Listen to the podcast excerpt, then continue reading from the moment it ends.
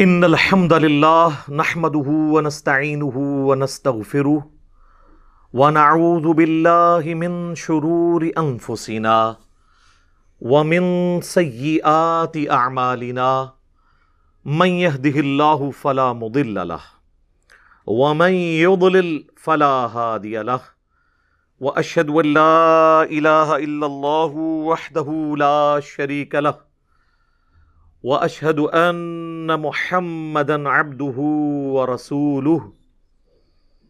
اما بعد فان خير الحديث كتاب الله، وخير الهدي هدي محمد صلى الله عليه واله وسلم.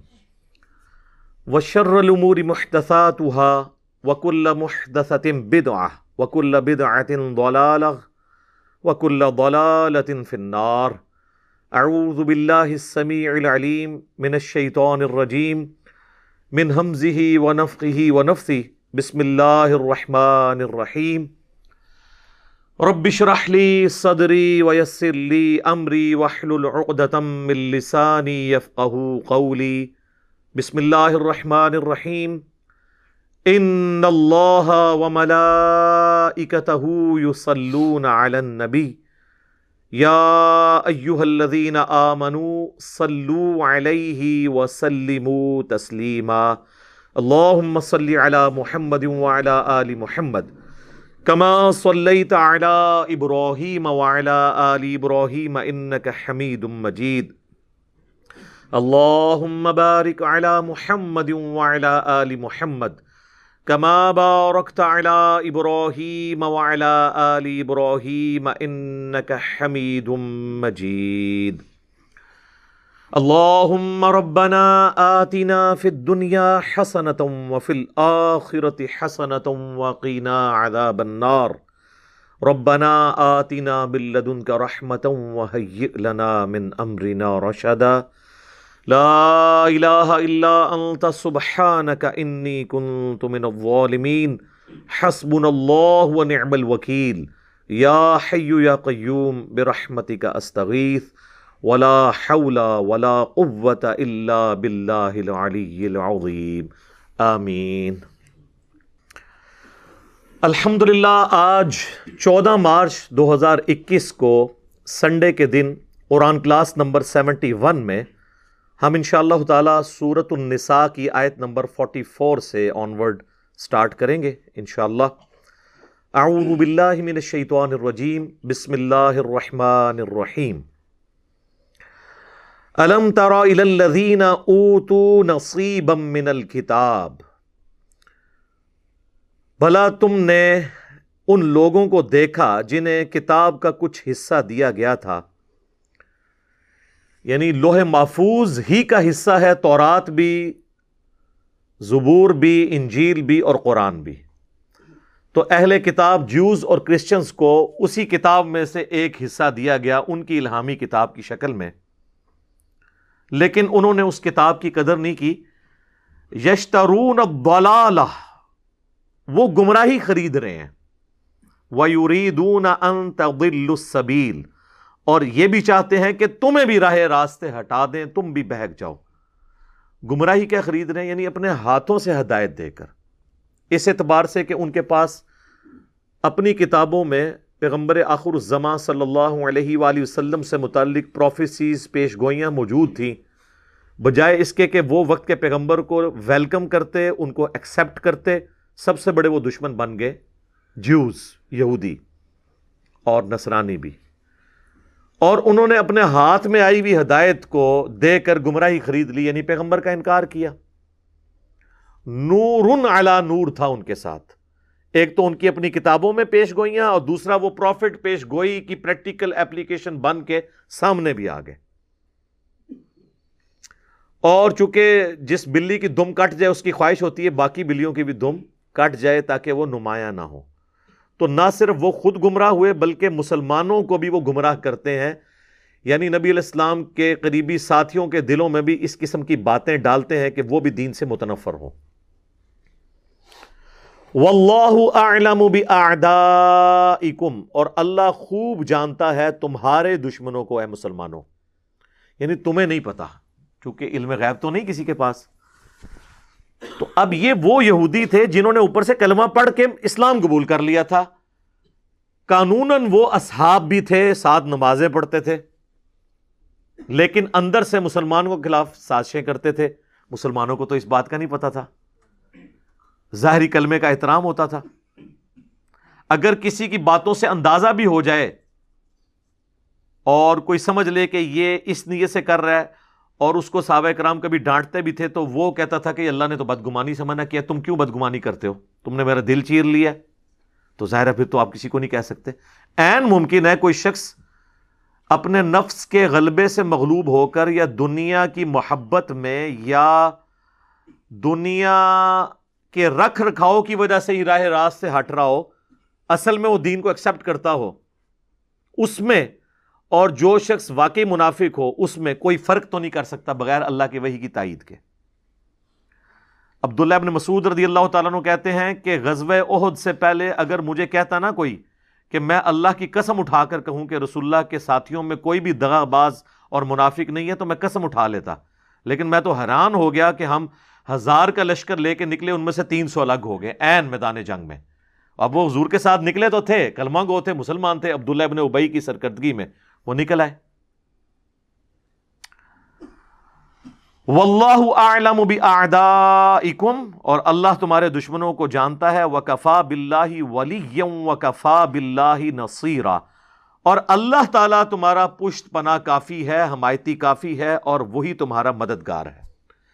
یعنی اب یہ نہیں ہے کہ اب ان دشمنوں کی ٹینشن لے کے تو لکیر پیٹنا شروع کر دو۔ جس طرح آج کل مسلمان بھی کہتے ہیں، یہودی سازش کر رہے ہیں۔ تو یہودی کیا کریں گے؟ سازش نہیں کریں گے تو اور کیا کریں گے؟ انڈیا پاکستان کے خلاف سازش کر رہا ہے۔ ففتھ جنریشن وار ہو چکی ہے۔ تو بھائی یہی کرے گا نا وہ۔ آپ اس لکیر کو پیٹنے کی بجائے اس کے لیے کاؤنٹر نیریٹو کاؤنٹر اسٹریٹجی تیار کریں۔ اچھا ہماری مسلمانوں کی عادت ہے۔ وہ جی یہودیاں دی سازش ہے۔ وہ جی قیامت دیا نشانیاں پوریا ہو رہی ہیں۔ قیامت دی ساری ساری نشانیاں پاکستانی جی پوریا ہو گئی ہیں باہر کے مفت سکون کی زندگی گزار رہے ہیں۔ یہ غربت، پریشانی سیکورٹی رسک یہ ساری قیامت کی نشانیاں پاکستان میں پوری ہونی، قیامت صرف پاکستان ہی چیانی ہے ہم اپنی نا اہلی کو چھپانے کے لیے، اپنے ایشوز کے اوپر پردہ ڈالنے کے لیے قیامت کی نشانیاں کہہ کے نا تو بات ٹال دیتے ہیں۔ یہودیوں کی سازش ہے۔ تو یہودی تو سازش کریں گے۔ آپ کا کام یہ ہے کہ ان سازشوں کے کو آپ اپرچونٹی بنا لیں اپنے لیے۔ یہ تو چلتی ہے تجھے اونچا اڑانے کے لیے۔ حق اور باطل کی کشمکش رہے گی۔ ہر موسا کے مقابلے پہ کوئی فرون ہوگا، ہر حسین کے مقابلے پہ کوئی نہ کوئی یزید ہوگا۔ کیونکہ جب تک پیاس نہ ہو، پانی کی قدر نہیں ہوتی۔ تو یہ اللہ کی پارٹی اور شیطان کی پارٹی، یہ دونوں پارٹیاں ہمیشہ رہیں گی۔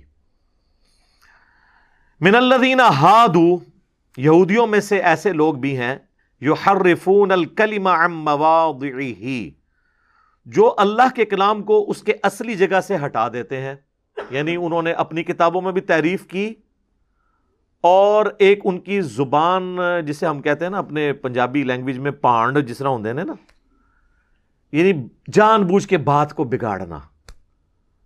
وہ یقول اور وہ کہتے ہیں سمعنا و عصینا ہم نے بات سنی اور نافرمانی کی۔ قرآن میں کیا حکم تھا؟ سمعنا و اطعنا کہو۔ سمعنا و اطعنا غفرانک کا ربنا و الیک المصیر۔ اہل ایمان کو کہا گیا، تمہاری روش یہ ہونی چاہیے، جب بھی کوئی اللہ کے نبی علیہ السلام تمہیں حکم دے، تم کہو ہم نے سنا اور اطاعت قبول کر لی۔ تو صحابہ کرام جب بھی رسول اللہ سے کوئی بات اس طرح کی سنتے تھے، حکمن، تو کہتے تھے، سمعنا و اطعنا۔ اللہ کے نبی، ہم نے سنا اور ہم آپ کی اطاعت کریں گے۔ اب یہودی جو کہ کلمہ گو تھے، بیچ میں نمازیں بھی ساتھ پڑھتے تھے، لیکن بزدل بزدل ہی منافق ہوتا ہے نا۔ ورنہ تو ابو جہل جو ہے، وہ منافق اسی لیے نہیں تھا، وہ بزدل نہیں تھا، بہادر تھا، اس نے اپنے باطل مذہب کے لیے بھی جان لوٹا دی۔ یہودی جو ہیں، یہ بزدل تھے، انہوں نے اوپر اوپر سے اسلام کے غلبے کی وجہ سے کلمہ پڑھ لیا، اندر سے سازشیں کرتے تھے۔ سامنے اس لیے نہیں آتے تھے کہ ان کو جان کا خطرہ تھا۔ تو پھر یہ جب اس طرح ٹولیوں کی شکل میں بیٹھے ہوتے تھے، اللہ کے نبی علیہ السلام کوئی حکم دے رہے ہیں، تو یہ آپس میں ایک دوسرے کے ساتھ نا وہ جگت بازی کرتے تھے۔ یعنی نبی اسلام نے جب کوئی بات کی، باقی صحابہ تو کہہ رہے ہوتے تھے، سمعنا و اطعنا۔ اب ان کا دل کرتا تھا کہ یہ کہیں، وہ تو ان کو اللہ کا پیغمبر نہیں مانتے تھے، وہ تو ناؤز باللہ کہتے تھے، یہ جھوٹا ہے۔ کیا کیا نام رکھے قرآن میں آئے؟ مجنون ہے، شاعر ہے، اس سے پریشان خواب آتے ہیں۔ ناؤز باللہ۔ تو وہ اپنا غصہ نکالنے کے لیے بیٹھے بیٹھے کہتے تھے، سمعنا وعصینا یعنی پہلا لفظ وہی بولا۔ اور دوسرا لفظ اطانا کی بجائے اصوئینہ بول دیا۔ اب کسی نے اگر سن لیا کہ یار یہ کیا بکواس کر رہے ہو تم، تو وہ کہے گا بھی اپنے کان کا علاج کرو میں نے سمینا ہوتا نہ کہا ہے۔ وہ پہلا لفظ تو کامن ہے نا۔ تو پھر ظاہر ہے کوئی شریف آدمی یہ کہ یار ہو سکتا ہے مجھے سننے میں کوئی فرق لگ گیا ہو۔ لیکن وہ یہ اللہ تعالیٰ ماتا ہی ان کی عادت ہی وہ کرتے تھے۔ اور ساتھ کیا کہتے تھے؟ وسما غیر مسما وہ کہتا تھا کہ سنو، یہ بات اونچی کہتے تھے کہ رسول اللہ کا حکم سنو۔ اور ساتھ ہی کہتے تھے، تمہیں کوئی نہ سنے۔ یہ آستہ آواز میں وہ کہتے تھے۔ رسول اللہ وسلم کو باقیوں کے سامنے وہ کہہ رہے ہیں، سنو سنو، حضور کیا کہہ رہے ہیں۔ اور ساتھ آستہ آواز میں کہتے تھے، اس کی بات کوئی نہ سنے۔ تو اس طرح ہی کرتے تھے۔ وہ اور رائنا بھی کہتے تھے۔ یہ سورت البکرا میں آیا رائنا کا مطلب ہوتا ہے ہماری رعایت کیجیے یعنی صحابہ کرام کو جب بات آپ علیہ السلام کی سمجھ نہیں آتی تھی نا تو وہ ریکویسٹ کرتے تھے۔ جس طرح وہ ہم کہتے ہیں نا مقرر یعنی بات دوبارہ کریں۔ تو اس کو عربی میں وہ کہتے ہیں رائنا یا رسول اللہ یا رسول اللہ ہماری رعایت کریں۔ ہمیں سمجھ نہیں آئی۔ تو ابھی کتنا سوسٹیکیٹڈ ورڈ تھا، ہمارا خیال رکھتے ہوئے ایک دفعہ بات دوبارہ کرتے اب یہودی اس لفظ کو بگاڑ کے رائنا پڑھتے تھے۔ اس کا مطلب ہے، اے ہمارے چرواہے ناؤد باللہ۔ صحابہ تو یہ نہیں کہہ رہے ہوتے تھے۔ یہودی وہ اس طرح الفاظ کو بدل کے تو اپنا غصہ نکالتے تھے۔ تو اللہ تعالیٰ نے صورت البقرہ میں حکم نازل ہوا کہ تم کہا کرو انظرنا۔ یا ایوہ الذین آمنوا لا تقولوا رائنا تم رائنا کہنا ہی چھوڑ دو۔ وقول انظرنا۔ اور یوں کہا کرو، یا رسول اللہ، ہمارا انتظار فرمائیں۔ ہم پر نظر کرم فرمائیں۔ ذرا بات اپنی دوبارہ ارشاد فرماتے ہیں۔ اچھا اب پوائنٹ نوٹ کرنے کا یہ ہے کہ صحابہ تو اس لفظ کو بگاڑتے بھی نہیں تھے۔ لیکن پھر بھی اللہ تعالیٰ نے منع کر دیا کہ آپ نبی الاسلام کو اس طرح مخاطب نہ کریں۔ ان وہ تو کر رہے ہیں، ان کا تو بکواس کو روک نہیں سکتا نا۔ لیکن آپ نبی الاسلام کو جب آپ بلا رہے ہونا تو آپ لوگ یہ نہ کہا کریں۔ آپ کہہ دیا کریں ان ضرور یا رسول اللہ۔ اور اس کا کلائمیکس سورہ الحجرات میں چل کے آئے گا۔ وہاں پہ تو اللہ تعالیٰ نے فرمایا، لا ترفعو اسواتکم فوق صوت النبی۔ اپنی آواز کو بھی رسول اللہ کی آواز سے تم نے بلند نہیں کرنا، ورنہ تمہارے اعمال برباد کر دیے جائیں گے اور تمہیں خبر بھی نہیں ہوگی یعنی توبہ کی توفیق بھی نہیں ملے گی۔ خبر ہو جائے تو بندہ توبہ کر لیتا ہے۔ اور یہ آیت حضرت ابو بکر عمر کے بارے میں نازل ہوئی۔ صحیح بخاری میں اس کا شان نزول موجود ہے کہ ایک دفعہ نبی الاسلام کی خدمت میں ایک نیو مسلم قافلہ آیا، ایک قبیلہ آیا تو نبی الاسلام کی مبارک عادت تھی کہ ان میں سے کسی ایک کو نہ ان کا امیر مقرر کرتے تھے تاکہ مستقبل میں جب کبھی بھی کمیونیکیشن کرنی ہو تو صرف امیر کو بتایا جائے، وہ اپنے قبیلے کو بتا دے گا۔ ظاہر قبائلی سسٹم تھا۔ تو حضرت ابو بکر نے مشورہ دیا یارس اللہ، آپ فلاں شخص کو اگر مقرر کر دینا تو یہ زیادہ سوٹیبل بندہ ہے۔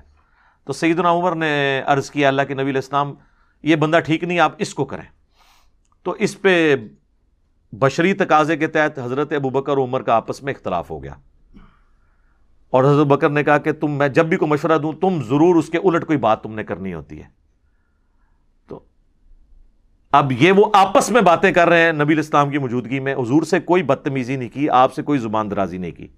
لیکن اللہ نے اس چیز کو اتنا ناپسند کیا کہ یہ آیات نازل کر دی۔ لا ترفعو اسواتکم فوق صوت النبی۔ اے ایمان والو، اپنی آواز کو نبی کی آواز سے بلند نہ کرنا، آپس میں نہیں بلند کرنی۔ جہاں حضور بیٹھے ہو نا، وہاں تم نے اونچی آواز بھی نہیں کرنی۔ ورنہ تمہارے امال بھی برباد ہو جائیں گے اور تمہیں خبر بھی نہیں ہوگی۔ اور یہ حدیث جب بخاری میں آتی ہے نا، اس حدیث کا راوی ہے عبداللہ ابن ابی ملئی کا تابعی، جو کہ عبداللہ ابن زبیر صحابی سے روایت کرتے ہیں۔ اور وہ کہتے ہیں کہ اللہ کی قسم قریب تھا کہ اس مخلوق کے دو بہترین فرد برباد ہو جاتے جب انہوں نے انجانے میں رسول اللہ کی خدمت میں اپنی آوازیں بلند کر دی۔ دعا کریں۔ اور پھر جب یہ آیات نازل ہوئی تو اسی بخاری کے حدیث میں آتا ہے، حضرت عمر رسول اللہ کے سامنے اتنی آہستہ آواز میں بات کرتے تھے کہ بعض اوقات حضور کو آواز ہی نہیں آتی تھی۔ آپ کہتے تو عمر تھوڑا سا تو اونچا بول۔ یعنی وہ سرگوشی میں بات کرنا شروع اتنا ڈر گئے۔ تو پھر اگلی آیات نازل ہوئی ان الدین یا غدون اسوات رسول اللہ بے شک جو لوگ اپنی آوازوں کو پست رکھتے ہیں نبی الاسلام کی خدمت میں، یہی وہ لوگ ہیں جن کے دلوں کو ہم نے تقوی کے لیے چن لیا ہے۔ ان کے لیے مغفرت اور اجر عظیم ہے۔ اور سر، یہ جو آیت ہے نا، یہ آج بھی جالی شریف کے اوپر جو آیت لکھی ہوئی ہے نا، وہ یہی ہے۔ ان الدین یغدون اسواتہم عند رسول اللہ۔ یعنی رسول اللہ اپنی وفات کے بعد بھی اپنی قبر مبارک میں ہونے کے باوجود اسی طرح قابل احترام ہے، جس طرح اپنی مبارک زندگی میں مسجد نبی میں بیٹھے ہوئے تھے۔ رسول اللہ کی قبر کے پاس بھی آواز کو بلند کرنا یہ گستاخی ہے۔ یہ آیت لکھ کے لگائی ہوئی ہے۔ اور آپ وہاں پہ شرطوں کو دیکھیں گے، جو غیر شرعی افعال کر رہے ہوتے ہیں نا ہمارے پاکستان، انڈیا کے لوگ، کوئی کچھ جالی کے ساتھ ہاتھ لگانے کی کوشش کرتا ہے وہ کچھ۔ وہ جب ان کو منع کر رہے ہوتے ہیں نا، تو وہ اپنی زبان نہیں وہ کھولتے۔ اشارے کرتے ہیں ہاتھ سے۔ ان کی اتنی تربیت انہوں نے وہاں کی ہوئی ہے کہ وہ آواز نہیں بلند کرنے دیتے۔ یہ نبی الاسلام کی رسپیکٹ ہے۔ اور پھر اس میں یہ بھی آیا سورت الحجرات میں بھی سورت النور میں بھی۔ رسول اللہ صلی اللہ علیہ وآلہ وسلم سے اس طرح گفتگو نہ کرو جس طرح تم آپس میں ایک دوسرے کے ساتھ کرتے ہو۔ یہ نہ سمجھ لینا کہ مطلب اگر سیدنا ابو بکر جو ہیں وہ نبی الاسلام کے سسر ہیں تو سسر باپ کی جگہ ہوتا ہے۔ نہیں۔ اور داماد بیٹے کی جگہ ہوتا ہے۔ نہیں۔ اسی لیے آپ دیکھیں حضرت ابو بکر بھی جب حدیث روایت کریں گے تو کیا کہیں گے؟ کالا رسول اللہ۔ سیدہ عائشہ کے خامند ہیں۔ لیکن حضرت عائشہ جب حدیث روایت کریں گی تو کیا کہتی ہیں؟ کالا رسول اللہ۔ سیدہ فاطمہ تو یہ کہہ سکتی تھی، میرے باپ نے فرمایا۔ لاڈلی بھی تھی، لیکن حضرت فاطمہ بھی جب حدیث روایت کرتی ہیں تو کالا رسول اللہ۔ یعنی نبی الاسلام کا جو یہ منصب رسالت اتنا ڈومیننٹ ہے کہ جتنے آپ کے دنیاوی رشتے بھی ہیں نا، ان رشتوں کی نسبت سے بھی کوئی شخص نبی الاسلام کو پکار نہیں سکتا۔ یہ آپ کا پروٹوکول ہے۔ سلاد بر محمد وال محمد۔ اللہ صلی علی محمد آل محمد۔ جان کے مان پاؤں تو عرض کروں۔ اب یہ باتیں ہم نے حضور کے فضائل کے لیے تو صرف بیان نہیں کرنی، اس میں سے رزلٹ بھی نکالنا ہے۔ اگر نبی علیہ السلام کی آواز سے آواز کو بلند کرنا گستاخی اور کفر ہے، خواہ ابو بکر عمر ہی کریں۔ تو حضور کے فرمان سے کسی دوسرے کی بات کو بلند کرنا اس سے بڑا کفر ہے۔ ٹھیک ہے؟ یعنی اگر میں آپ کو بتاؤں، قرآن میں یہ لکھا ہے، بخاری میں یہ لکھا ہے اور مسلم میں یہ لکھا ہے اور آپ کہیں کہ داتا صاحب یہ فرماتے ہیں، اجمیر شریف والے یہ فرماتے ہیں، تو آپ پہ میں فٹ کروں گا نا۔ لا طرف وسواتکم فوق صوت النبی۔ رسول اللہ سے اونچی کسی کی آواز نہیں ہونی چاہیے۔ یا ہمارے امام صاحب تو یہ فرما گئے ہیں۔ نہیں۔ جہاں ابو بکر، عمر رضی اللہ عنہما علیہ السلام وہ اپنی کو بات نہیں کر سکتے، وہاں آپ کے بابے اور بزرگ کیا کر سکتے ہیں؟ یہ ہے اس میں سے رزلٹ پہلی والی گستاخی تو شاید کوئی مسلمان نہ کرے، لیکن یہ دوسرے والی گستاخی دنیا کے کروڑوں مسلمان کر رہے ہیں۔ ہم انہیں چیخ چیخ کے کہتے ہیں کہ مرنے سے پہلے اے مسلمان کر لے اس پہ غور، کتابوں کا خدا اور ہے، بابوں کا خدا اور، کتابوں کا دین اور ہے۔ بابوں کا دین اور، کتابوں کا نبی اور ہے، بابوں کا نبی اور۔ یہ مطلب نہیں کہ وہ نبی کوئی ڈفرنٹ ہے ان کا۔ مانتے اسی کو ہی ہیں۔ وہ تو ہندو بھی اسی خدا کو مان رہے ہیں، لیکن ہمیں ہندوؤں سے کیا اختلاف ہے؟ اس طرح نہیں مان رہے جس طرح اللہ نے کہا ہے ماننے کو۔ عیسائی کسی اور خدا کو مانتے ہیں؟ لیکن ہم کہتے ہیں، نہیں عیسائیوں تمہارا خدا اور، ہمارا خدا اور۔ یہ تو قرآن میں بھی ہے، لکم دین حکم ولی دین تمہارا دین الگ ہے، ہمارا دین الگ ہے۔ اس لیے کہ تم نے ان کوالٹیز اور صفات کے ساتھ نہیں مانا جو اللہ خود چاہتا تھا اپنے لیے۔ اس طرح بابوں نے جو دین دیا، وہ انہوں نے خود بنا کے آپ کو دیا۔ ورنہ کتابوں سے تو میچ کرتا۔ تو جن بابوں کا دین کتابوں سے میچ کرے، ان کی جوتیاں ہمارے سر کا تاج۔ اور جن بابوں کا دین ہماری کتابوں کے خلاف ہو، پھر ہماری جوتیاں ڈیش ڈیش ڈیش ڈیش بالکل. صرف عزت ہی ویل کرنی ہے. دوسرے نے تو چک کے رکھ دو تو آپ تھی کم پاؤ تو تمہیں چھڑ دئیے سی. نہ یہ بھی رزلٹ نکلتا ہے اس میں سے. تو یہ مدنی جو رزلٹس نکلتے ہیں، یہ تو میں نے ساتھ ساتھ بتانے ہیں. ورنہ تو میں آج کے دور کا قرآن ہی نہیں پڑھ رہا ہوں گا. آج میں نے عبداللہ ابن ابئی کو ایز اے ہسٹری تو ڈسکس کرنا ہے. لیکن آج کے عبداللہ ابن ابئی بھی تو بتانے ہیں نا۔ آج اگر میں نے حسین ابن علی کی بات کرنی ہے تو آج کے جزیدوں کو بھی تو ننگا کرنا ہے۔ ہمیں تو ان جزیدوں سے خطرہ ہے نا جو آج ہم پہ مسلط ہیں۔ ٹھیک ہے۔ تو یہ اللہ تعالیٰ نے فرمایا کہ ان کی یہ عادت تھی۔ وہ رائنا لیم بھی السناتہم اپنی زبانوں کو مروڑ کے رائنا کہتے ہیں۔ وہ تعنن فی الدین اور دین میں تانا زنی کرتے ہیں۔ یہ یہودیوں کی عادت تھی۔ ولو انہم۔ ہائے ہائے ہائے۔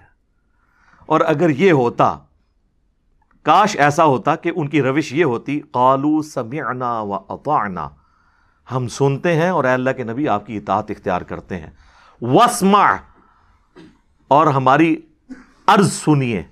ونظرنا اور ہم پر نگاہ کرم فرمائیے۔ لکانا خیر اللہ تو ان کے لیے اس میں خیریت ہوتی۔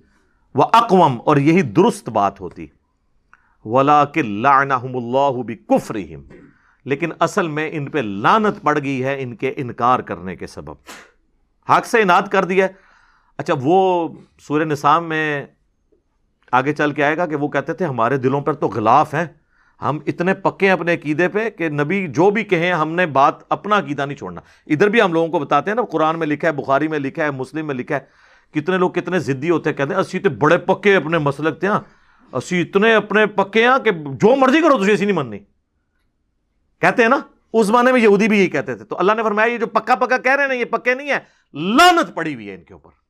اور آج کے لوگوں پہ بھی لانت ہے، جن کو ہم قرآن و سننے سے بات بتاتے ہیں، وہ کہتے ہیں، نہیں، ہم نے اپنا فرقہ نہیں چھوڑنا۔ اور وہ یہ خوش ہے کہ ہم چھوڑ نہیں رہے، اصل میں ملعون ہوئے ہوئے فلا یؤمنون الا قلیلا ان میں سے بات نہیں مانیں گے، ایمان نہیں لائیں گے، سوائے چند لوگوں کے۔ تو اللہ جس کو توفیق دے دے تو دیکھ لیں سر، اللہ کا شکر ہے، ہم نے اپنی زندگی میں تبدیلی دیکھی ہے۔ یہ وہ تبدیلی ہے جو نظر آئی ہے کہ باپ دادا جو ہے قبروں کے پجاری تھے اور بیٹے جو ہیں وہ پکے مواحد ہیں۔ باپ دادا جو ہے بزرگوں کے طریقے پہ نماز پڑھتے تھے، اولاد آگے سے قرآن اور سنت میں جو نبی الاسلام کا طریقہ بخاری مسلم میں ہے، اس کے مطابق نماز پڑھ رہی ہے۔ تو تبدیلی تو آئی ہے۔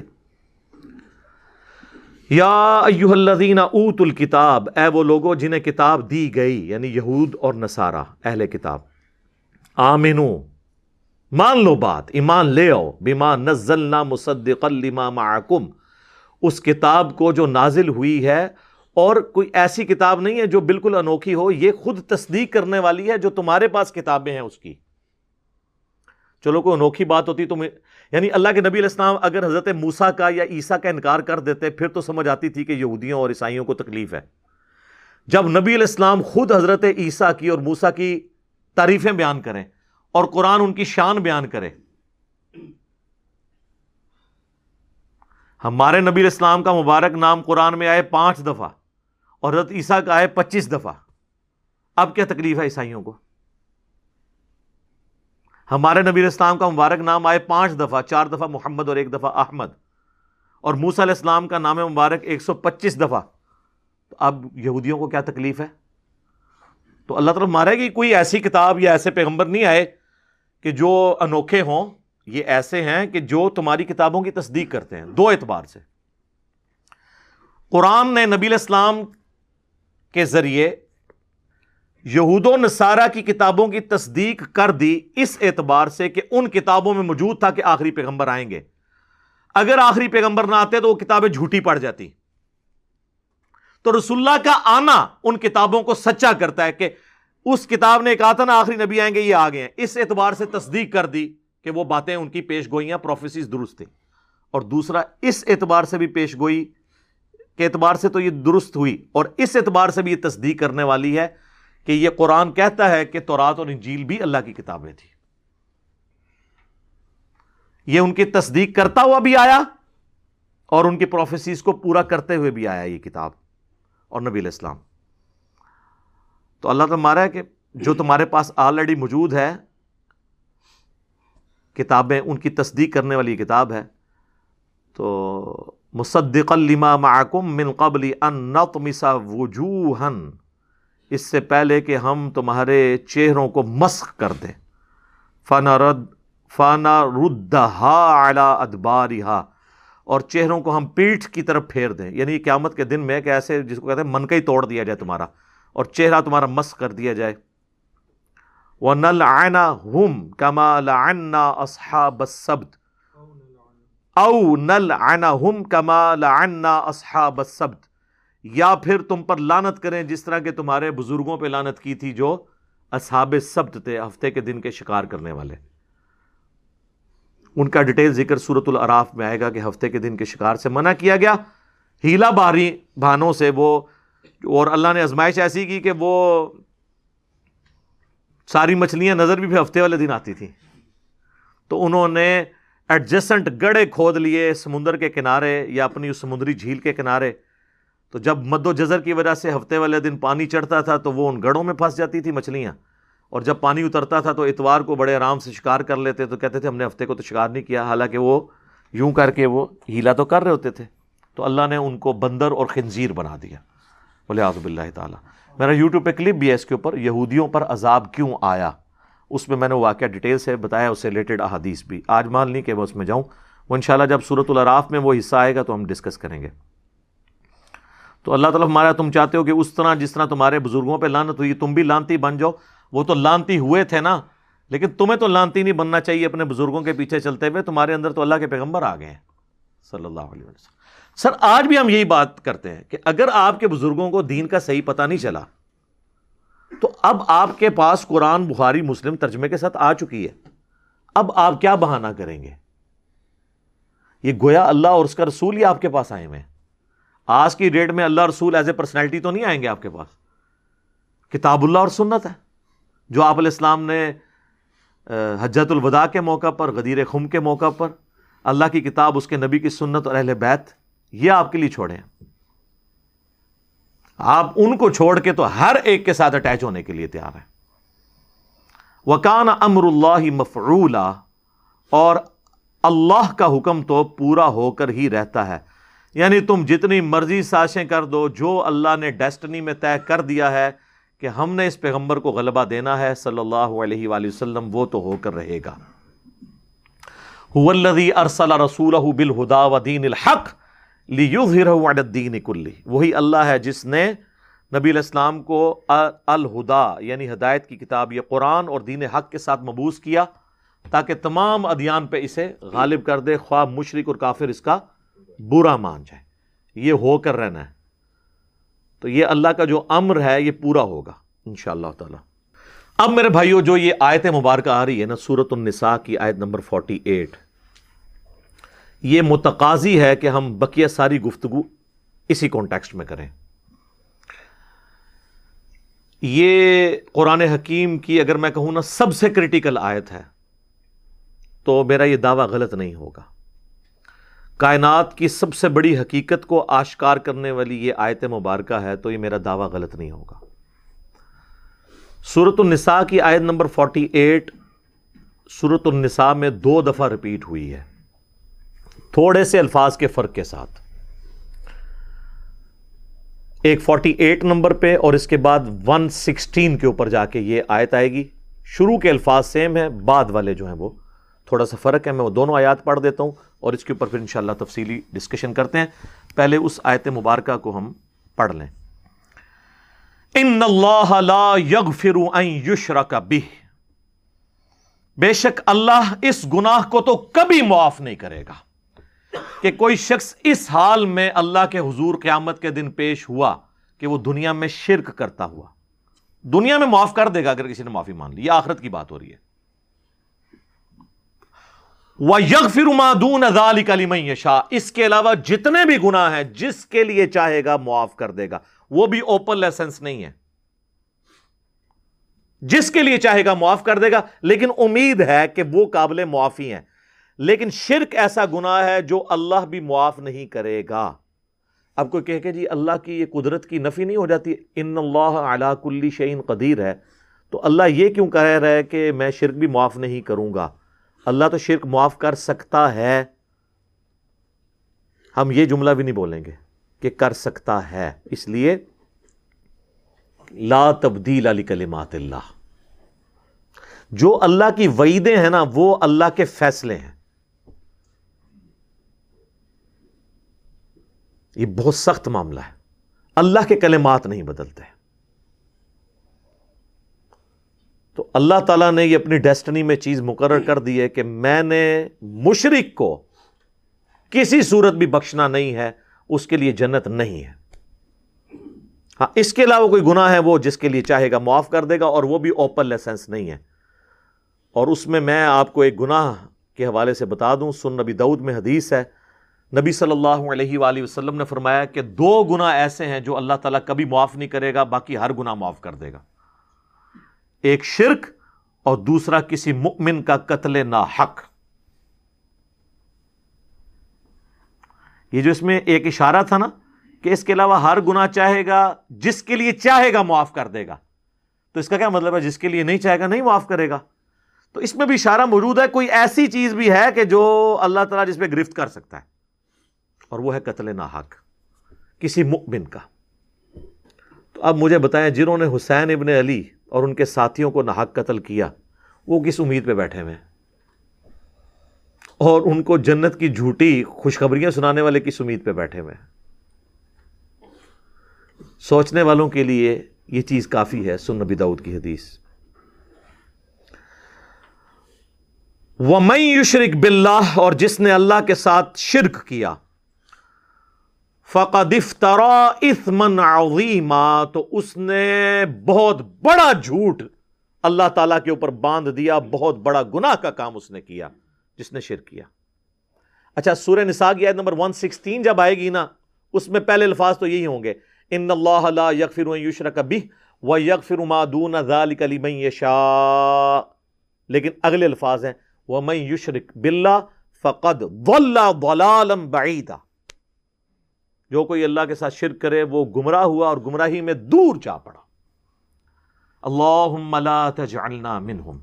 اللہم من احییتہ منا فاحیہ علی الاسلام ومن توفیتہ منا فتوفہ علی الایمان۔ آمین۔ رضیت باللہ ربا وبالاسلام دینا وبمحمد النبی صلی اللہ علیہ وآلہ وسلم۔ آمین۔ اب یہ میرے بھائیو ایسا ٹاپک ہے کہ میں اس پہ اگر کم از کم دو گھنٹے بولوں نا تو تب میری تسلی ہوگی۔ لیکن میں نے چونکہ پچھلی قرآن کلاسز جو 344 لیکچرز میں مکمل ہوئی تھی، ان میں اس آیت کے اوپر آلموسٹ پونے دو گھنٹے کی ویڈیو ریکارڈ کروا دی تھی اسی آیت کے اوپر۔ مسئلہ نمبر تھری کے نام سے وہ اپلوڈڈ ہے یوٹیوب کے اوپر۔ دعا صرف اللہ ہی سے۔ آپ یوٹیوب پہ ویسے بھی لکھیں نا، دعا صرف اللہ ہی سے اور علی مرزا، تو وہ ویڈیو کھل جائے گی۔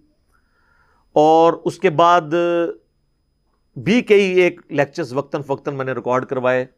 وسیلے کے نام پر دھوکا۔ مجھے تم سے شرک کا خطرہ نہیں۔ یہ اکثر آپ سنتے ہیں نا۔ تخت بلکیس والا واقعہ موسا اور خزر والا واقعہ علیہ السلام۔ ہر وہ چیز جسے دھوکا کر کے نا، قبر پرستی یا بابا پرستی یا بابوں سے مانگنا سکھاتے ہیں نا، ایک ایک چیز کے اوپر میں نے الگ سے تسلی کروائی ہے۔ قرآن، بخاری اور مسلم کی روشنی میں الحمد اب وہ سارے لیکچر جمع کریں تو اس ایک آیت پہ کم از کم دس گھنٹے گفتگو ہو سکتی ہے۔ لیکن ٹائم تو متحمل نہیں ہے کہ ہم اتنی ڈیٹیل گفتگو کریں۔ لیکن چند ایک باتیں تو میں ضرور کروں گا۔ ایک ریسرچ پیپر میں نے اس کے اوپر لکھ دیا آٹھ صفوں کا۔ آپ اہل سنت پاک ڈاٹ کام پہ ڈاؤن لوڈ کریں گے۔ دعا صرف اللہ ہی سے۔ میں نے اس کا نام توحید، شرک اس طرح کا نہیں رکھا کیونکہ لوگ ان ناموں سے چڑھ جاتے ہیں۔ میں نے وہ چیز اس کے نام پہ رکھی کہ جس کے اوپر لوگ چڑھے نا آپ کسی بھی مسلمان سے خواہ بریلوی ہو، دیوبندی ہو، اہل حدیث ہو، اہل تشیع ہو، جا کے پوچھیں کہ دعا کس سے کی جاتی ہے، تو کیا کہے گا؟ اللہ سے۔ کوئی آپ کو نکھٹو قسم کا بھی بندہ یہ نہیں کہے گا کہ دعا جو ہے وہ کسی فرشتے سے ہو سکتی ہے، کسی جن سے ہو سکتی ہے، کسی پیغمبر سے ہو سکتی ہے۔ نہیں جی نہیں، نماز تے اللہ دی پڑھی دی ہے، دعا بھی اللہ کو منگی دی ہے۔ لیکن حالت یہ ہوگی کہ وہ دعا اللہ سے یہ مانگ رہا ہوگا۔ نماز میں تو قرآن کی وہ آیت صورت الفاتحہ کی فور نمبر آیت کم از کم سترہ رکھتے ہیں جو فرض ہیں، روزانہ کی ان میں سترہ دفعہ پڑھتا ہوگا۔ ایا کا نعبدو و ایا کا نستعین۔ اے اللہ، عبادت بھی صرف کریں گے اور مدد بھی صرف تجھی سے مانگیں گے۔ یہ مدد کون سی؟ دعا والی۔ غائب میں کسی کو پکارنا۔ ایک تو ہے آپ سامنے بیٹھے ہیں، یہ تو قرآن میں حکم ہے۔ و تعاون البر و تقوا ولا تعاون الاسم والعدوان۔ نیکی اور پرہیزگاری کے کاموں میں ایک دوسرے کی مدد کرو، برائی میں مت کرو۔ یہ تو قرآن میں حکم ہے۔ میں آپ کو کہتا ہوں، مجھے پانی پلا دیں، آپ مجھے پانی پلاتے ہیں۔ تو یہ قرآن میں حکم ہے کہ آپ نے اسباب اختیار کرنا ہے لیکن آپ بغداد شریف میں اجمیر شریف میں اور وہاں بھی قبر میں دفن ہے اور آپ مر چکے ہیں۔ آخرت کی زندگی میں زندہ ہیں۔ دنیا کی زندگی سے نکل چکے اور میں آپ سے کہوں کہ پانی پلا دیں۔ وہی بات، وہی جملہ ایک فریم آف ریفرنس کے بدلنے سے شرک بن جائے گا، کیونکہ آپ غیر اللہ سے دعا مانگ رہے ہیں۔ ظاہری اس باب میں تو آپ کافر سے بھی مدد مانگ سکتے ہیں۔ صحیح بخاری میں موجود ہے، نبی الاسلام جب فوت ہوئے تو آپ کی زرہ بھی ایک یہودی کے پاس گروی رکھی ہوئی تھی۔ گندم کے عوض، اناج کے عوض۔ تو آپ نے یہودی سے بھی مدد لی۔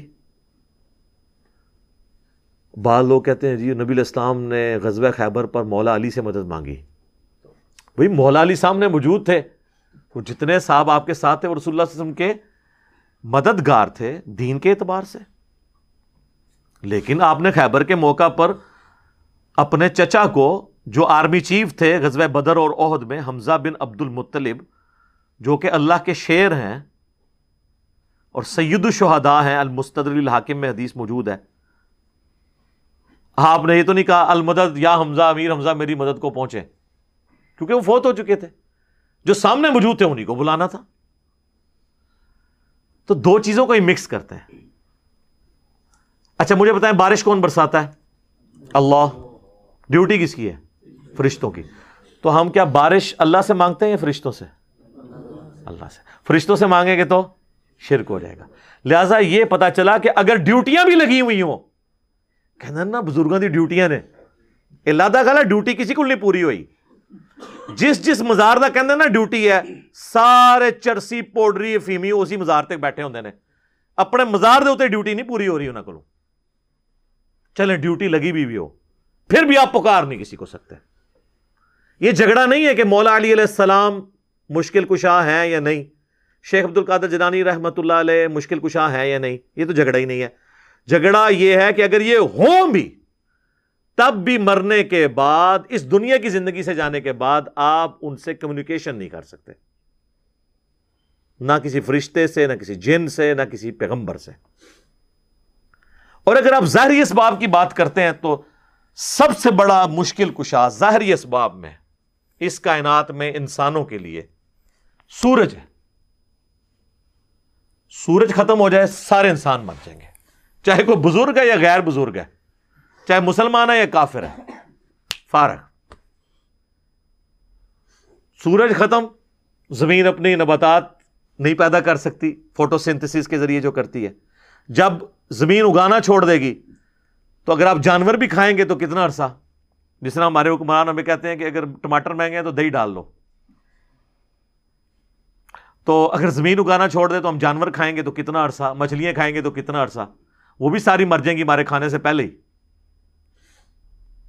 دنیا پہ موسموں کا تبدیل ہونا، ہواؤں کا چلنا، ہر زندہ چیز کی خوراک، یہ ایک سورج کے اوپر ڈپینڈنٹ ہے۔ تو پھر سب سے بڑا مشکل کشا کون ہوا سورج؟ آج تک کسی کافر نے بھی کہا المدد یا سورج، میری مدد فرمائیے۔ ہمیں کبھی وہم بھی نہیں آتا۔ سورج کی برکت سے ہی گلیشیئرز کا پانی پگھل کے دریاؤں میں آتا ہے۔ زمین کے نیچے بھی دریا چلتے ہیں، زمین کے اوپر بھی، جس پانی سے ہم لوگ زندہ ہیں۔ اور وہ گلیشیئرز تک پانی پہنچنا بھی سورج کی وجہ سے ہے، کیونکہ سورج ویپوریٹ کرتا ہے سمندر کے پانی کو، وہ ہواؤں اور بادلوں کی شکل میں ہم پر بارش کی شکل میں اور پہاڑوں پہ برف کی شکل میں برستی ہے۔ ورنہ یہ کروڑوں ٹن پانی اگر سمندر سے شفٹ کرنا پڑے اس کا نمک نکال کے گلیشیئر کے اوپر، پوری انسانیت قیامت تک بھی لگی رہی یہ نہیں کر سکتی۔ جو کہتے ہیں جی خود بخود ہو رہا ہے، اور جو کام کرنے سے نہ ہو، وہ خود بخود کیسے ہو سکتا ہے؟ جب تک آپ اس کے پیچھے ڈیوائن سورس نہ مان لیں۔ God is the only explanation of all the physical phenomena in this universe خدا ہی وضاحت ہے اس کائنات میں ہونے والے ہر فزیکل فینامنا کے پیچھے، وہ ڈیوائن سورس ہے۔ ڈیوٹی لگائی ہوئی ہے۔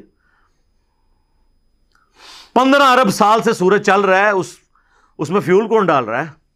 اسے کان سے پکڑ کے کون چلا رہا ہے؟ سورج کو خود بھی نہیں پتا کہ وہ کیا کر رہا ہوگا۔ لیکن سورج کو ہم کیا مشکل کو شام مانتے ہیں؟ حالانکہ ساری مشکلیں ہماری وہی حل کر رہا ہے۔ ہم کہتے ہیں سبب ہے۔ پھر بھی نہیں پکارتے۔ اتنے بڑے سبب کو آپ پکار نہیں رہے تو بابے کدھر سے آگے بابے تو خود آپ کے نذرانوں پہ چلتے ہیں۔ کھانا کھا لیں تو انہیں ٹوائلٹ کی ضرورت پڑ جاتی ہے۔ اور جو کوئی کہتا ہے نا، میں سمندر، دریا یا زلزلہ روک سکتا ہوں، وہ اپنا پیشاب کو روک کے بتا دے۔ نہیں۔ وہ پچھلے دنوں ایک انڈیا کے وہ مولانا صاحب کی ویڈیو بھی اپلوڈ ہوئی تھی نا کہ شیخ عبد القادر جنانی کی مجلس میں ایک وقت کے بہت بڑے ولی بیٹھے تھے، اس دوران انہیں پیشاب آ گیا اور شدت شدید تھی تو۔ روک لیتے نا۔ انہیں خود مان لیا کہ بزرگ نہیں پیشاب روک سکتے۔ وہ کہتے عبد القادر جنانی نے اینڈ جناب چادر سٹی، انہوں نے جا کے ڈگی تھے وہ پھر کسی میدان پہنچ گئے تھے فارغ ہو کے واپس آئے۔ تو روک لیندے نا، اس میں الفاظ ہیں، وہ کہتے ہیں، وہ بہت بڑے ولی اللہ تھے۔ پیشاب نہیں رکا۔ نہیں رک سکتا، سر، نہ۔ انسان بہت کمزور ہے۔ کھانا نہ کھائے، زندہ نہیں رہ سکتا، محتاج ہے۔ سورت المائدہ کی آیت نمبر سیونٹی ٹو میں آیا عیسا اور ان کی ماں روٹی کے محتاج تھے۔ اگر عیسا اول الازم پیغمبر محتاج ہیں کھانا کھانے کے، اور ان کی ماں سارے بزرگوں سے بڑی بزرگ ولیہ، مریم بنتے عمران، وہ روٹی کی محتاج ہیں، تو بابوں کی کیا اوقات ہے؟ روٹی کے محتاج ہیں۔ اور روٹی کھا لیں تو نکالنے کے محتاج۔ نہ نکلے تو پھر پریشانی۔ سب کچھ اللہ کر رہا ہے۔ تو میرے بھائی، جب یہ اللہ کر رہا ہے، پکارنا اللہ کو ہے۔ ایا کا نعبدو و ایا کا نستعین۔ یہ ہمارا مین جھگڑا ہے شرک کے حوالے سے۔ ہزاروں باتیں، ایک طرف اصل بات یہ ہے کہ اصل شرک ہوا ہے ایا کا نستعین میں۔ عبادت کی کوئی شکل، نماز، روزہ، حج زکات نظر، نیاز، سب اللہ کے لیے۔ سب دیتے بھی اللہ کے لیے۔ بس اسال ثواب کی نیت کرتے ہیں، وہ چھوٹا مسئلہ ہے۔ ٹھیک ہے، میت کی طرف سے سال ثواب ہو سکتا ہے۔ لیکن ایا کا نستعین میں مسلمانوں کی اکثریت شرک کر رہی ہوتی ہے۔ اچھا نماز میں نہیں کرتی۔ نماز میں آج تک کسی نے یا علی مدد یا یا شیخ عبد القادر جرانی مدد نہیں پڑھا۔ نماز میں کیا پڑھتے ہیں ایا کا نعبدو و ایا کا نستعین۔ تو سر مولا علی بھی نمازوں میں اللہ کو پکارتے تھے، نماز کے بعد بھی اللہ کو پکارتے تھے۔ مولا علی کا ماننے والا وہ ہوگا جو مولا علی کی طرح اللہ ہی کو پکارے۔ ورنہ مولا علی کا ماننے والا تو وہ نہ ہوا۔ تو یہ آپ دیکھیں کتنی بڑی یہ جرت کا یہ لوگ کام کر رہے ہوتے ہیں۔ اب جب سمجھاتے ہیں تو کہتے ہیں آپ گستاخی کر رہے ہیں۔ سر، جب آپ عیسائیوں کو سمجھاتے ہیں نا کہ حضرت عیسیٰ ابن مریم اللہ کے بیٹے نہیں ہیں، تو عیسائی بھی یہی سمجھتے ہیں آپ حضرت عیسیٰ کی گستاخی کر رہے ہیں۔ اور قرآن میں تو بہت سخت بات آئی ہے۔ سورہ المائدہ کی آیت نمبر سیونٹین میں، لقد کفر اللہ قالو ان اللہ المسیح ابن مریم۔ بے شک وہ لوگ کفر کر رہے ہیں جو یہ کہہ رہے ہیں کہ عیسیٰ ابن مریم ہی اللہ ہیں۔ اس کے بعد کتنے سخت الفاظ ہیں۔ قل، اے نبی، تم فرماؤ، فمن یملک من اللہ شیئا۔ اللہ کا کوئی کیا بگاڑ لے گا؟ ان اراد ان یخلق المسیح ابن مریم و امہ ومن فی الارض جمیعا۔ کہ اگر اللہ ارادہ کرے کہ عیسیٰ ابن مریم اور ان کی ماں کو اور ساری مخلوق کو ہلاک کر دے، اللہ کا کوئی کیا بگاڑ سکتا ہے؟ اچھا شرک کیا عیسائیوں نے؟ مثال دے دی عیسیٰ ابن مریم کی۔ توحید کے لیے۔ لہذا بابوں کی مثال آئے گی، سر۔ عیسا سے بڑا تو کوئی بابا نہیں ہے۔ وہ جی فی دنیا والآخرہ ومن المقربین۔ سورہ آل عمران آیت نمبر فورٹی فائیو اور پانچ اول الازم پیغمبر جو سورت العذاب میں سورہ شورا میں آئے، محمد رسول اللہ، ابراہیم علیہ السلام موسا علیہ السلام نو علیہ السلام اور عیسیٰ علیہ السلام، ان میں سے ایک ہیں عیسیٰ ابن مریم۔ اور اللہ فرما رہا ہے، اللہ کا کوئی کیا بگاڑ لے گا؟ اگر اللہ عیسیٰ اور اس کی ماں اور سب لوگوں کو ہلاک کر دے وہ للہ ملک السماواتی والارض بادشاہت تو آسمان اور زمین کی اللہ کی ہے، وما بئی نہ اور جو کچھ اس کے درمیان ہے، اس کا مالک بھی اللہ ہے۔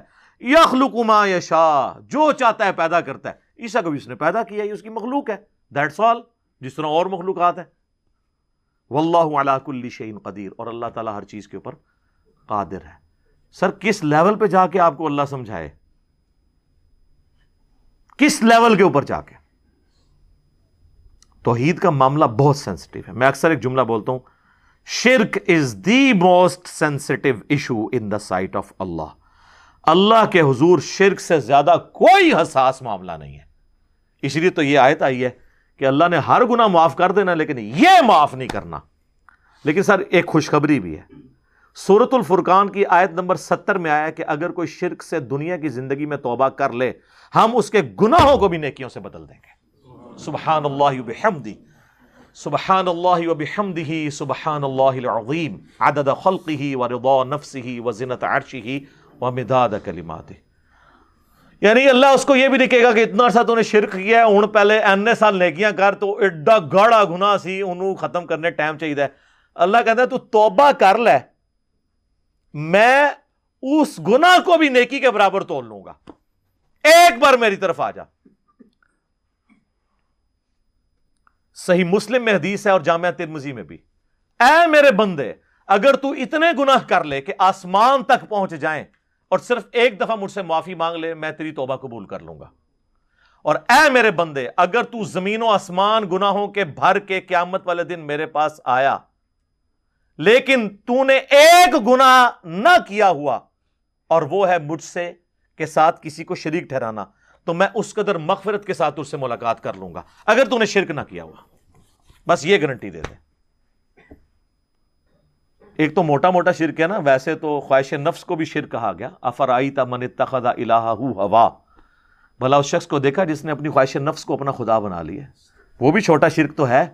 فجر کے وقت اذان کی آواز سن کے مسجد میں نہ جانا اور اپنے نفس کی پیروی کرنا، یہ بھی شرک کی ایک فارم ہے۔ اسی لیے ابراہیم علیہ السلام کو سب سے بڑی جو ڈگری قرآن میں اللہ نے دی ہے نا وہ کیا ہے؟ وہ کا من المشرقین وہ مشرق نہیں تھے۔ ہاں بندہ کہتا ہے یار یہ کون سی ڈگری ہے؟ مشرق تو میں بھی نہیں ہوں۔ نہ سر نہ ابراہیم علیہ السلام دی توحید اور تے تہاڈی میری توحید اور۔ وہ ہر طرح کے شرک سے آزاد ہو چکے تھے۔ سر، اس سے بڑی کیا بات ہوگی؟ اللہ نے قرآن پاک میں فرمایا کہ سورت البکرا میں کہ جب جب ابراہیم کو اس کے رب نے آزمایا، تب تب وہ آزمائش میں پورا اترا۔ اور سورت النجم میں فرمایا ابراہیم وہ ہے جو ہم سے وفا کرنے والا ہے۔ اور سورہ اصافات میں آیا کہ ہم نے اسے اتنی بڑی ازمائش میں ڈالا کہ اس کے بچے کی قربانی کا اسے حکم دیا تو وہ تیار ہو گیا اس کے لیے۔ تو انہوں نے بیٹے کو بھی اللہ کے مقابلے پہ کھڑے نہیں ہونے دیا۔ اس لیے کہا گیا، وما کانا من المشرقین یہ کوئی چھوٹی ڈگری نہیں، بہت بڑی ڈگری ہے۔ تو شرک کا معاملہ بہت سینسٹیو ہے۔ یہ صحیح مسلم کی میں نے آپ کو حدیث بتائی، ایک اور حدیث ہے صحیح مسلم کے اندر ہی کہ نبی الاسلام جب شب معراج گئے تو اللہ تعالیٰ نے ان کو تین تحفے دیے۔ نمبر ون، پانچ نمازیں، نمبر دو سورت البقرہ کی آخری دو آیات، آمن الرسول۔ اور تیسرا یہ کہ میں گارنٹی دیتا ہوں کہ آپ کا جو امتی شرک نہیں کرے گا نا، میں اس کی مفرت کر دوں گا قیامت والے دن۔ یعنی at the end of the day اپنا عذاب بھگتنے کے بعد۔ یہ نبی الاسلام کو گارنٹی دی گئی۔ بخاری اور مسلم دونوں میں حدیث ہے، نبی الاسلام نے تین دفعہ فرمایا، جانتے ہو سب سے بڑا گناہ کون سا ہے؟ جانتے ہو سب سے بڑا گناہ کون سا ہے؟ جانتے ہو سب سے بڑا گناہ کون سا ہے؟ صاحب نے کہا، یا رسول اللہ اللہ اور اس کا رسول بہتر جانتے ہیں۔ آپ فرمایا، کیا میں تمہیں بتا نہ دوں؟ تمہیں بتا نہ دوں؟ بتا نہ دوں؟ کہ یا رسول اللہ، بتائیں۔ فرمایا، اللہ کے ساتھ شرک کرنا۔ اور ایک اور حدیث ہے بخاری اور مسلم کی، اس میں بھی یہی الفاظ ہیں۔ لیکن اس میں الفاظ ہیں کہ تم اللہ کے ساتھ شرک کرتے ہو، حالانکہ اس نے تمہیں پیدا کیا ہے۔ پیدا کرنے والا اور پیدا ہوا ہوا برابر نہیں ہو سکتے۔ سر اللہ ہی ہے جو پیدا کرنے والا ہے، باقی سب پیدا ہوئے ہیں۔ تو وہ اللہ کے مقابلے پہ کیسے آ سکتے؟ نیور کبھی نہیں آ سکتے۔ صحیح بخاری اور مسلم میں ایک اور حدیث ہے، معاذ ابن جبل کہتے ہیں کہ میں نبی الاسلام کے پیچھے ایک دفعہ سواری پہ گدے پہ بیٹھا تھا۔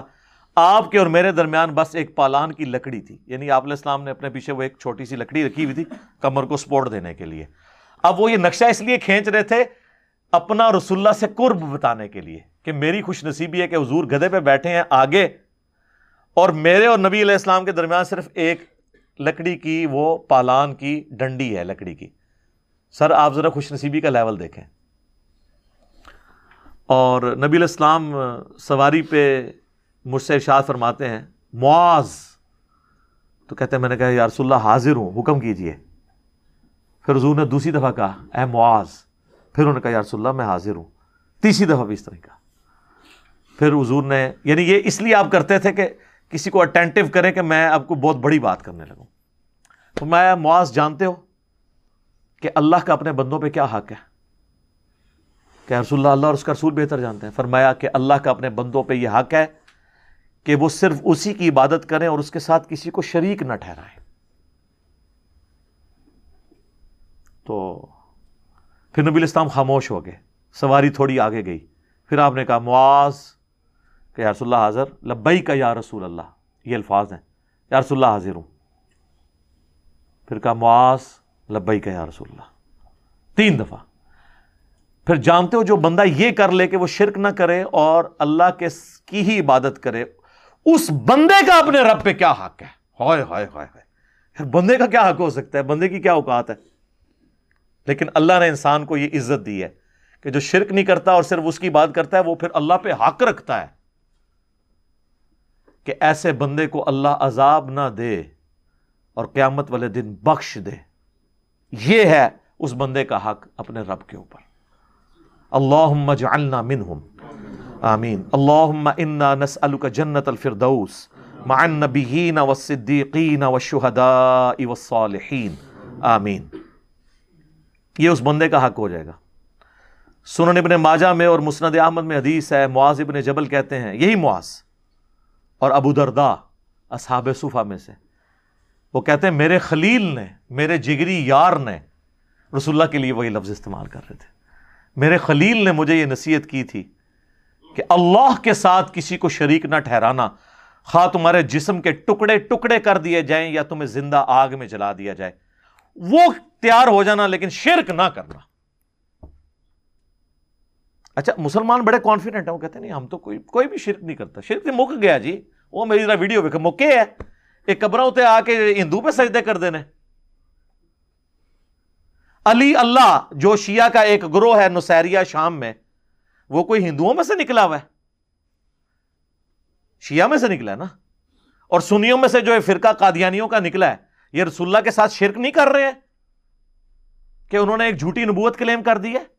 یہ کوئی آسمان سے تو نہیں نازل ہوئے، یہ پہلے حنفی تھا نا غلامت قادیانی دجال۔ تو اگر شرک ختم ہو چکا ہے تو یہ کہاں سے ٹپک پڑے ہیں؟ پھر تصوف میں حلولیا جو اللہ کے لیے حلول کا عقیدہ رکھتے ہیں، کشف الماجوب میں علی بن عثمان حجویری نے خود لکھا ہے کہ وہ گمراہ لوگ ہیں، جو کہتے ہیں اللہ ہمارے اندر آ جاتا ہے۔ تو یہ شرک کر رہے ہیں۔ تو شرک اگر ختم ہوا ہوتا تو یہ سب لوگ ویسے ہی لکھتے رہے۔ یہ بہت سینسٹو معاملہ ہے۔ تو اس میں بنیادی بات وہی ہے ایا کا نابودو و ایا کا نستعین۔ اچھا حالانکہ یہ اللہ سے مدد مانگنا بھی عبادت ہی ہے، لیکن رسول اللہ صلی اللہ علیہ وآلہ وسلم نے اور اللہ تعالیٰ نے اس کو الگ سے مینشن کیا ہے۔ اللہ نے تو کیا نا ایا کا نابودو و ایا کا نستعین۔ حالانکہ نابودو میں دعا شامل تھی، لیکن اللہ کو پتا تھا زیادہ شرک اس میں ہونا ہے اس لیے مزید اس کو نکھارتے ہوئے اللہ کر دیا کہ دعا بھی صرف اسی سے کرنی ہے۔ ہو سکتا ہے عبادت کی وجہ سے لوگ کہتے ہیں، سیدھے اللہ دی نماز پڑھنے نا جی۔ جب ہم سمجھاتے ہیں کہ یار دعا بھی اللہ سے کرنی ہے تو کہتے ہیں، نہیں نہیں جو حکم ہے عبادت عبادت ہے۔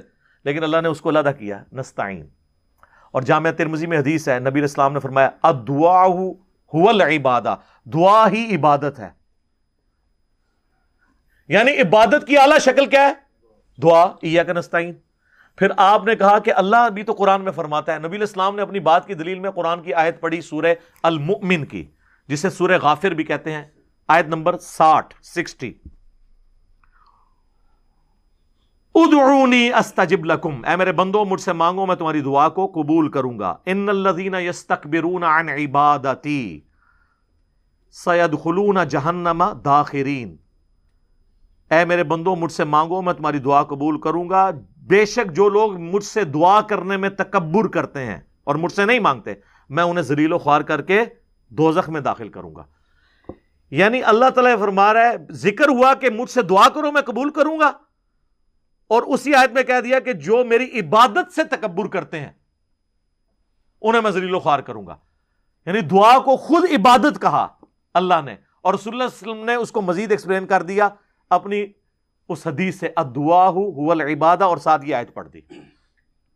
اب آپ کو کس طرح اور سمجھائیں کہ نبی الاسلام کس طرح کھول کھول کے باتوں کو ارشاد فرمایا کرتے تھے۔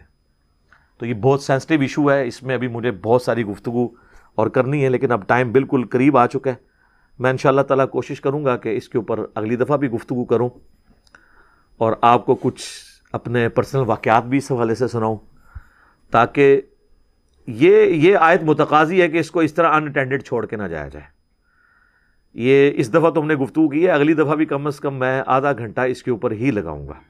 کیونکہ پورے قرآن سے آپ نے جو چیز حاصل کرنی ہے وہ یہی ہے۔ مین چیز۔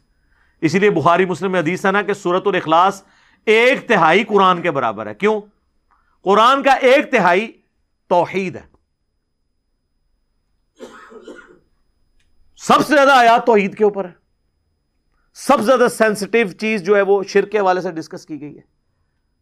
تو ان شاء اللہ تعالیٰ میں اگلی دفعہ اسی کے اوپر ڈسکشن کروں گا۔ ابھی اس گفتگو کو یہیں پہ چھوڑتے ہیں۔ ورنہ ابھی تو کافی ساری چیزیں بیان کرنے والی ہیں۔ اللہ تعالیٰ سے دعا ہے جو حق بات میں نے کہی۔ اللہ تعالیٰ ہمارے دلوں میں راسک فرمائے۔ اور اگر جذبات میں میرے منہ سے کوئی غلط بات نکل گئی تو اللہ تعالیٰ ہمارے دلوں سے اسے محو کر دے یعنی دھو دے۔ ہمیں کتاب و سنت کی تعلیمات پر عمل کر کے دوسرے بھائیوں تک پہنچانے کی توفیق عطا فرمائے۔ سبحانک اللہم و بحمدک۔ اشد اللہ الہ الا انت استغفرک و اتوب الیک وما علینا الا البلاغ المبین جزاکم اللہ خیرہ